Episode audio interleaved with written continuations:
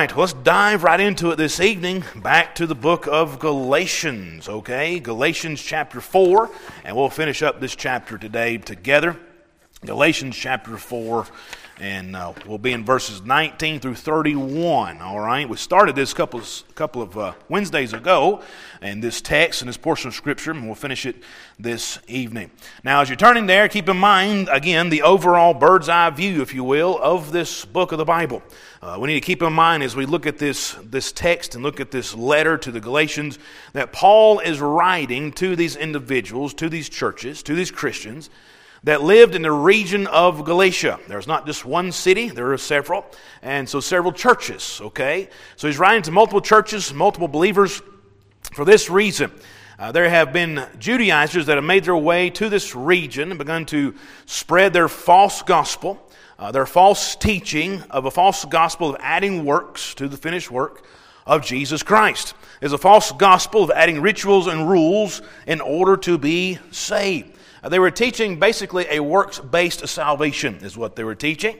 And this is no salvation, that is no gospel. So, by them teaching a false gospel, these false teachers were perverting the true gospel of Christ and causing great chaos in the hearts and minds of these believers and of these individuals here in the churches of Galatia. So, Paul, knowing what's going on, uh, sits down with pen in hand and very sternly and lovingly, yes, declares and defends the true gospel of Jesus Christ, defends the death, burial, and resurrection of Jesus. He defends the Lord.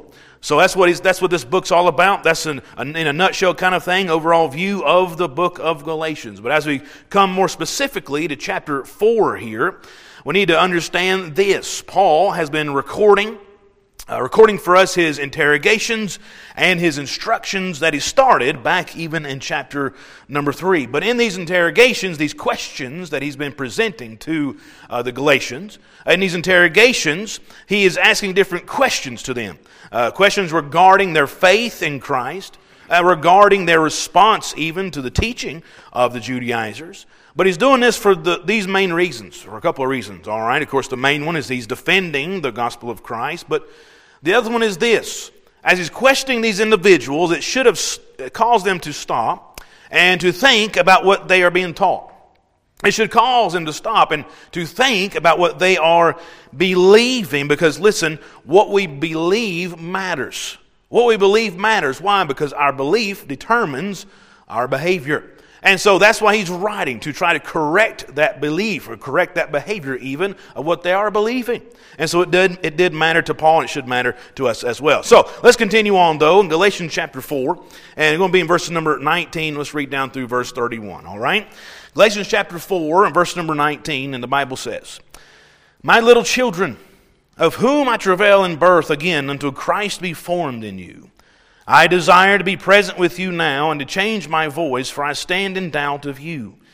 Tell me, ye that desire to be under the law, do you not hear the law? Meaning, do you not understand it?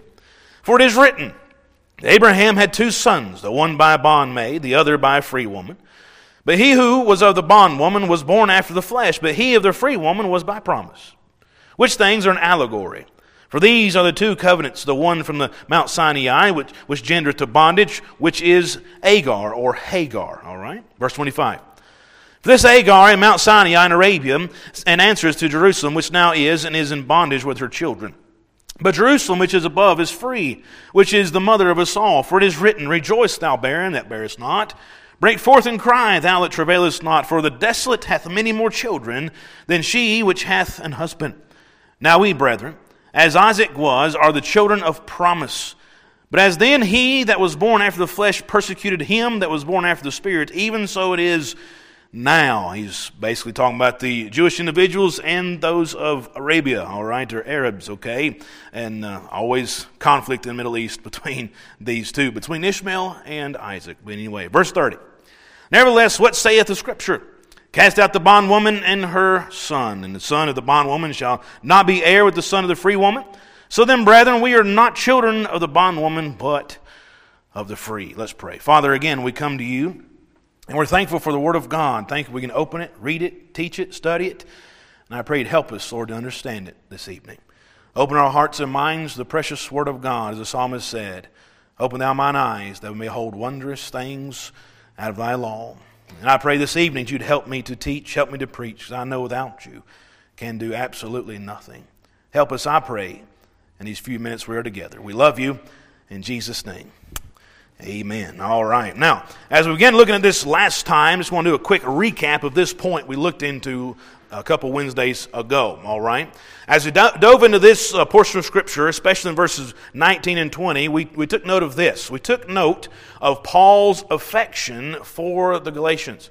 We took note of his affection for these people. Now, we already know his non affection uh, to those of the Judaizers, all right, the false teachers. We know how he, uh, his attitude towards them, his outlook towards them. Uh, we already know what he, he thought about them, uh, those individuals. And he made that clear to us in the very first chapter of Galatians when he said these words in Galatians 1 6 through 9. I marvel that you're so soon removed from him that called you into the grace of Christ unto another gospel, which is not another.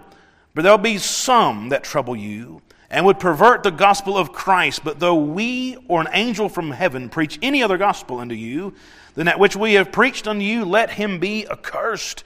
As we said before, so say I now again, if any man preach any other gospel unto you than that ye have received, let him be accursed. Uh, Paul, understand, was not going to put up with anyone perverting the gospel of Christ. He had no patience for that. He had no patience for it whatsoever. He was not going to let it continue, at least without a fight. He was going to contend for the truth, contend for the faith. He's going to stand up for what was right. So we know what he thought of the false teachers, and he was not fond of them whatsoever. But what was the, his affection towards the Galatians? Even though the Galatians at the time were being, it seemed like anyway, uh, being drawn away by the uh, pizzazz and personality of these of these false teachers, of these Judaizers? Uh, what's his affection towards them now as they're seemingly being drawn away after they even consider him to be, uh, or maybe at least being taught to, to consider him to be an enemy? Uh, he even said this in, in verse 16 of chapter number 4 Am I therefore become your enemy because I tell you the truth? I mean, surely, uh, since he, he was considered an enemy and if, uh, their affection for him has begun to, to wane, surely his affection for them would do the same, right? You would think. But that's not Paul. Here, Paul said this in verse number 19 My little children, of whom I travail in birth again until Christ be formed in you, I desire to be present with you now and to change my voice, for I stand in doubt of you. Even though, even though Paul at this moment was grieved, uh, grieved that they would even entertain the thought of these false teachers, and no doubt he was heartbroken that they would even give eye service or whatever to the erroneous teachings of these false teachers, his burden for them. We can still see from these verses his affection was this. He was kind, tender, loving toward these individuals still. He still loved these people. You can see that in his delicacy or delicate tone toward them. He still had a delicate spirit towards these people, tender.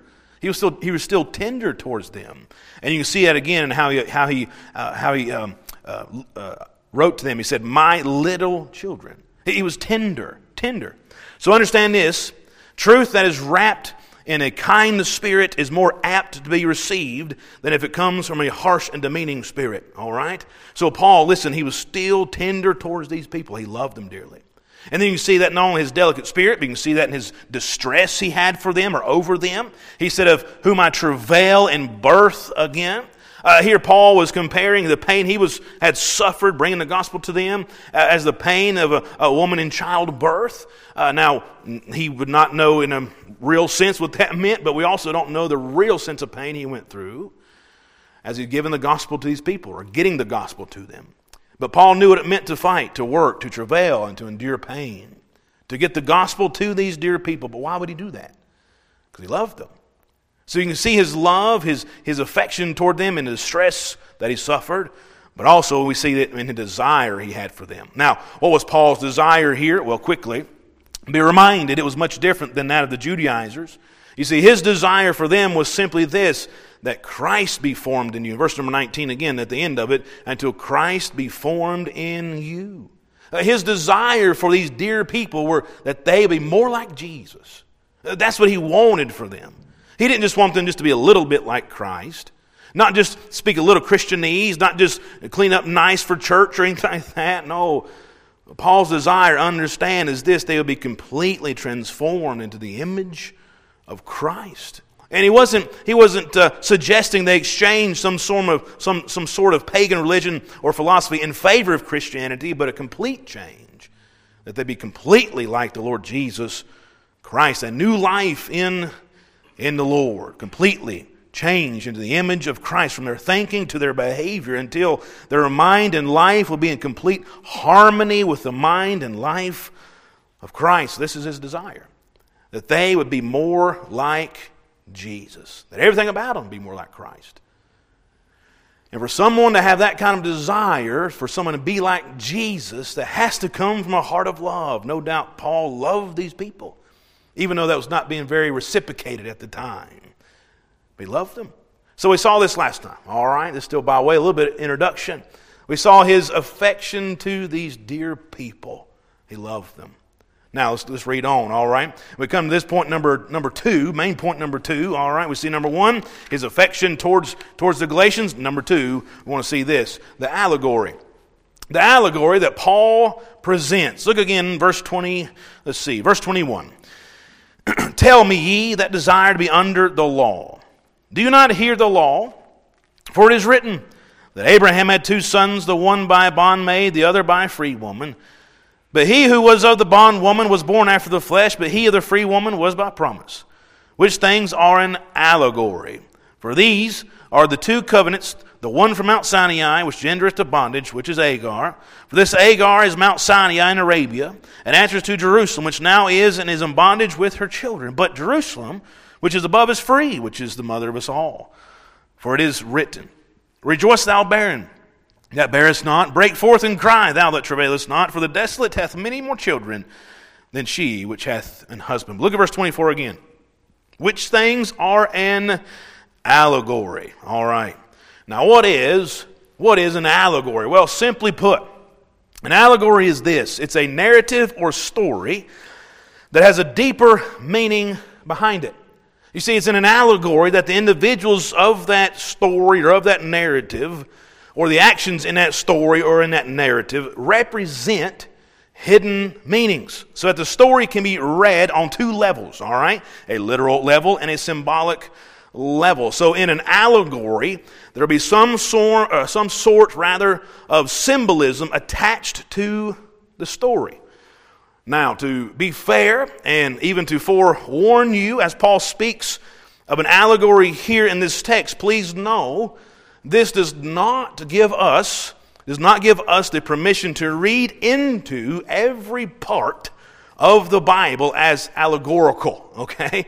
Uh, that does not give us the license to try to find every little tiny hidden meaning in every event of the Bible. All right, that's not what he's getting here, or getting at here. All right, please keep that in mind. Because if we take that primary approach to Bible study and Bible interpretation, that make everything an allegory, then we can make the Bible mean almost anything we really want it to mean. And when someone does this, it can lead to false teaching. And when you have false teaching, you know what you get? You get, starts with a C. Yeah, cults. That's right. that's what you get. You will get cults. So interpreting Scripture in an allegorical sense only can be very dangerous and is a very dangerous way of interpreting the Bible. So, bottom line, before we move on, all right, if the allegory is plainly understood as we interpret Scripture with Scripture, such as in this text, plainly understood, it's written down for us, that's perfectly fine, all right? But if it's not plainly understood, especially as we compare Scripture with Scripture, then don't make the Scripture mean something it's not saying, please.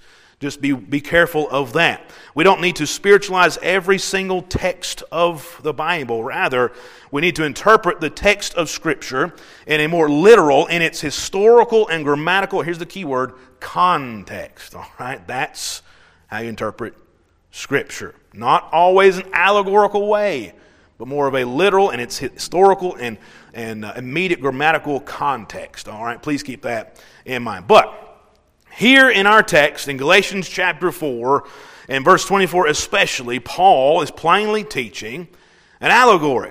And he does so, again, under the inspiration of the Holy Spirit of God. And it's the Holy Spirit of God that gives Paul the discernment about the hidden meanings of the actual history that he's referring to here, of the facts of Abraham, of the facts of Sarah, of the facts of Hagar. You see it here in the text. The facts of Ishmael, that was Hagar's son, okay? And the facts of Isaac, he was the son of promise. Now, as he's writing these individuals, they'd be very well versed in this uh, understanding of this history of Abraham and Sarah and Hagar and Ishmael and Isaac. They would have, they would have known this story from, uh, from start to finish. They would have very, been uh, very well versed in this history that's found in the book of Genesis, all right? They would have known this. And so did the Judaizers as well. And so, as he's referring back to this history, Paul is given a, an allegory or symbolism behind it through the inspiration of the Holy Spirit. And he even tells them, listen, there's an allegory here. You know the history behind it? But let me tell you something a little bit deeper behind it. So, as Paul gives the allegory here, or at least highlights and tells them this, he doesn't just leave it up to them to figure out the application. He doesn't just leave it up to them to figure out what all this really means. He doesn't just leave it up to them to uh, sleep on it at night and we'll study it more in the morning. No, he wants to get it down to the T of what this really means for them. So, number one, notice his affection. Number two, see the allegory. But number three, this is where we want to get to see the application. He wants to give the application of this allegory that he is talking about. Look again at verse, uh, verse, 20, verse 28. Now, we, brethren, as Isaac was, are the children of promise. But as then he that was born after the flesh persecuted him that was born after the Spirit, even so it is now. Nevertheless, what saith the Scripture? Cast out the bondwoman and her son. The son of the bondwoman shall not be heir with the son of the free woman. So then, brethren, we are not children of the bondwoman, but of the free. So, as Paul is writing to the Galatians here, he is fully aware that the Judaizers have been appealing to the Old Testament. He's been, they have been appealing to the Old Testament forefathers for sure. Moses, no doubt. Abraham, no doubt. Others, for sure. And uh, they could, at this even moment, have been appealing to Abraham and Sarah in some form or fashion.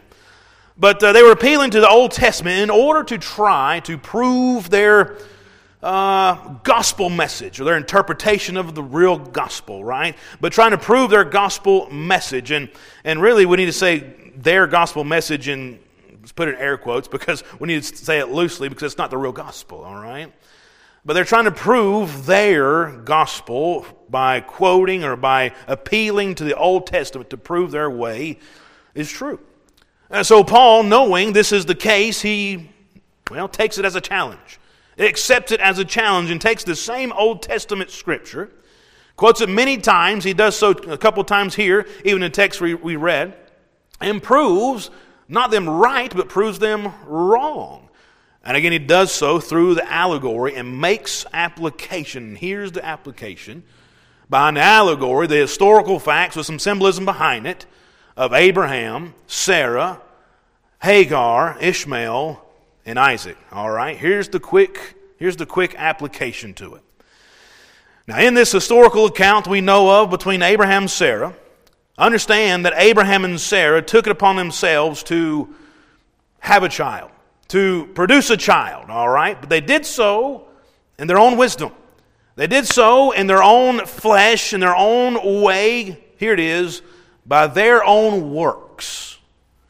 That's what they were doing. And because it was their own way and their own works, understand something. That first child, Ishmael, he was the product of a fleshly activity. He was the product uh, from the, the energy of the flesh. He was produced under the ordinary workings of the, of the laws of nature and under the ordinary laws, even of society at this time. Because uh, at this moment, at this, at this time, at least in the Old Testament time, is what I'm referring to, it was perfectly legal uh, during Abraham and Sarah's day to marry your wife's bondmaid, your, your wife's slave, is perfectly legal in order to do this, to have more children. It was perfectly legal to do that. And just on a side note, just because something is legal does not make it right. All right, thank you. and besides, he had to be crazy to do something like that. Anyway, you know. But that's what happened. It was perfectly legal, and it was by the laws of nature to try to have a kid. No doubt they desired children. No doubt they wanted, wanted kids. God promised them a child. But it had been some time now. It had been several years from that promise to, well, they're getting older. I think they were given that promise around the age around 75 years old, okay? And even at 75 years old, God said you're going to have a child. You're like, whoa, okay. no, you know, I think I'll pass on that. But, but God promised them a child. And they wanted children. But they went about their own way. They went about their own way in their own works and their own working and in their own flesh. They did everything they could to produce the promise of God in their way. So, since Ishmael was the result of the flesh, since he was the result of their own works, understand something. The birth of Ishmael was this then it was void of faith. It didn't have faith in God in what they were doing. It did not involve the supernatural, did not involve trusting in God. It was therefore out there of the will of God. It was void of faith and trust and God. What they were doing was void of that. And the Bible says in Romans 14 23, whatsoever is not of faith is sin. So they're operating outside the will of God and definitely not in faith. And so they got what the flesh could produce. So since they operated in the flesh, and since they operated in their works, here is where their confidence was. You ready? In themselves. Their faith was in themselves in their works and not in God. And such, here's the application. As he's making an allegory, talking about history and making a, a, a spiritual emphasis of the symbolism, here's the application. As they're working in their works to produce the promise of God, such is the works of a law that the Judaizers were pushing.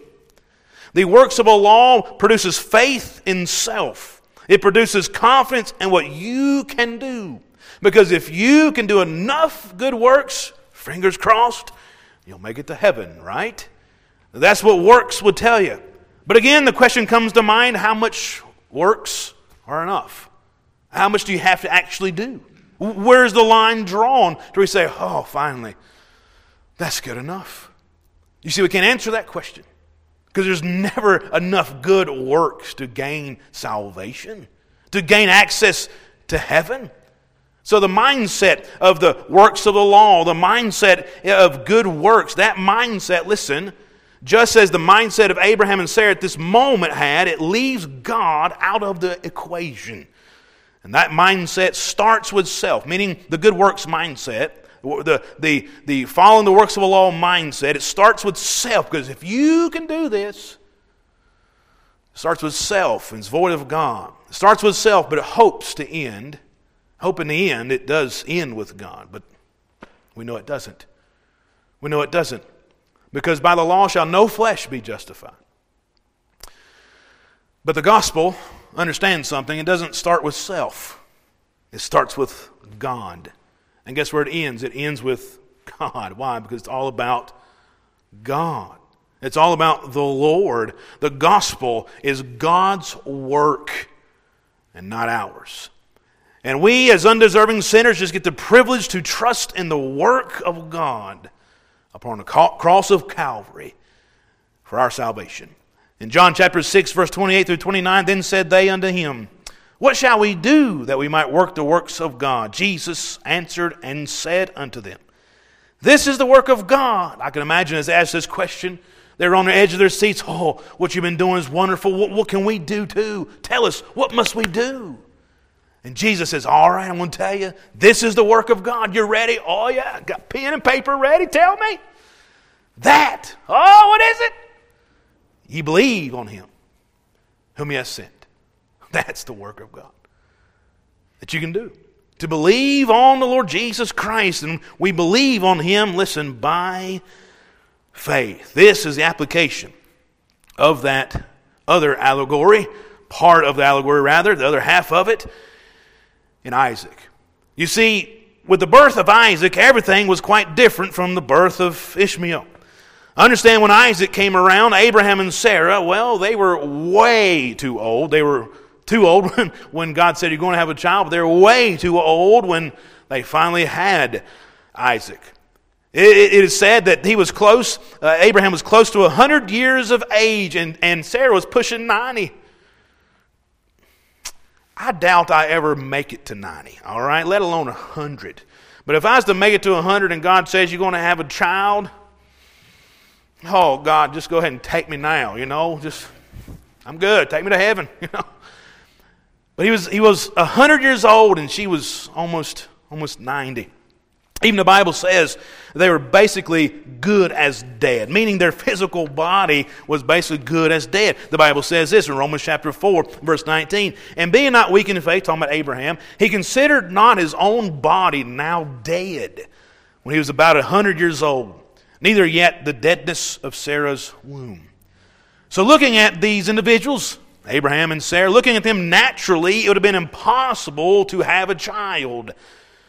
But it's in the impossible that we know that God does his greatest work. Why? Because nothing shall be impossible with the Lord. And in the, in the times when it just seems impossible, guess who gets all the glory? It ain't you and it ain't me. It's God. So sometimes God has to get us in those impossible situations where He gets all the glory. Not just a little bit, not just a simple thank you, but all the glory. And such was the situation here with Abraham, Abraham and Sarah. Even the Lord asked Abraham and Sarah one day when he told them they were going to have a child, and you remember she laughed, right? But in Genesis 18, verse 14, here's what the Lord said Is anything too hard for the Lord? It's a question, it's rhetorical, meaning no, there's nothing too hard, obviously. You're God, there's nothing too hard. Then he said this At the time appointed, I will return unto thee according to the time of life, and Sarah shall have a son. So, through the lens of flesh, understand, Isaac should not have happened. As you're looking at it through natural eyes, it should not have happened. But through the lens of faith, Isaac was always going to happen. Always going to happen. Why? Because he was the child or the son of promise. So understand Isaac's birth was supernatural. It was of faith, and through faith, this miracle of Isaac was wrought. Here's what Paul said as he's writing to the church of Rome in Romans chapter 4, verse 19 through 22. And being not weak in faith, he considered not his own body now dead. When he was about 100 years old, neither yet the deadness of Sarah's womb. We read that one already, verse number 20. He staggered not at the promise of God through unbelief, but was strong in faith, giving glory to God, and being fully persuaded that what he had promised, he was able also to perform. And therefore, it was imputed to him for righteousness. Understand this moment, Isaac came by the grace of God through the faith of his parents. It's amazing. And so he's making the connection here. Paul's trying to make the connection uh, between this allegory of Abraham and Sarah and, and Hagar and, and Ishmael and Isaac to the pure gospel of Christ. He's trying to make a parallel to true salvation. Because true salvation does not come by works. Galatians 2:16 knowing that a man is not justified by the works of a law, but by the faith of Jesus Christ. Even we have believed in Jesus Christ, we might be made justified by the faith of Christ, and not by the works of a law, for by the works of a law shall no flesh be justified. Rather, salvation, it comes by grace through faith. Again, Ephesians 2 8 and 9, we should be very familiar with this by now. For by grace are you saved through faith, and that not of yourselves. It is the gift of God, not of works, lest any man should boast. So once again, Paul, he proves his point. These dear people he loves, he has so much affection for, he loves them so dearly. They're being fed a, a load of, uh, here's a good theological Greek word for you, a load of bologna, all right? Fried twice over. It was horrible. A load of bologna that you got to do these works too. You got to be circumcised, keep these holy days and all this stuff if you really won't be right with God. He says that's not how it works. They may be trying to prove their point from the Old Testament, but let me show you something so wonderful. Let me, let me show you something that may be a little hidden back then when, when Moses penned it in the book of Genesis, but I want to show you something that God has showed me through his wonderful Spirit. the Holy Spirit of God, the allegory here. That what they tried to do with Ishmael, they tried to do it by their own works. Look where it got them. But when they trusted God by faith, look what God gave them. He's trying to make this comparison, this parallel here from the, the works in the Old Testament to the New Testament way of salvation by grace through faith. Just proving yet again the true gospel of Jesus Christ, that it's Jesus that is enough. You don't have to add works on top of it. Jesus is enough. I love this. I love this verse. I read it several times today, and it just encouraged me, even as I read it a moment ago. But I'll read it again. In Romans chapter four, in verse twenty, uh, verse twenty-one, talking about Abraham, and being fully persuaded that what he, he being God, promised, he being God, that is, he was able also to perform. What God promises, he's going to do. I'm thankful that I can hang my very soul salvation upon the gospel of Jesus Christ. And in Romans chapter 10 and verse 13, for whosoever shall call upon the name of the Lord shall be saved. I'm thankful I can put my very soul upon the promises of God. And that's, that's where our assurances lie, is in the promise of God. Not in our feelings, not in if I'm doing this or doing that. No, no, no. It's in what God has already done, not what we can do. Paul is trying to get them to that point yet again. They know this. This got so mixed up and with, with these false teachers. Just be careful you listen to, all right? I'm thankful we can rest upon the promise of God. Why? Because Jesus is enough and He's never, ever not going to keep His promise. He's never going to not perform what He said He would do. What He had promised, He was also able to perform. And so Abraham operated in faith to the grace that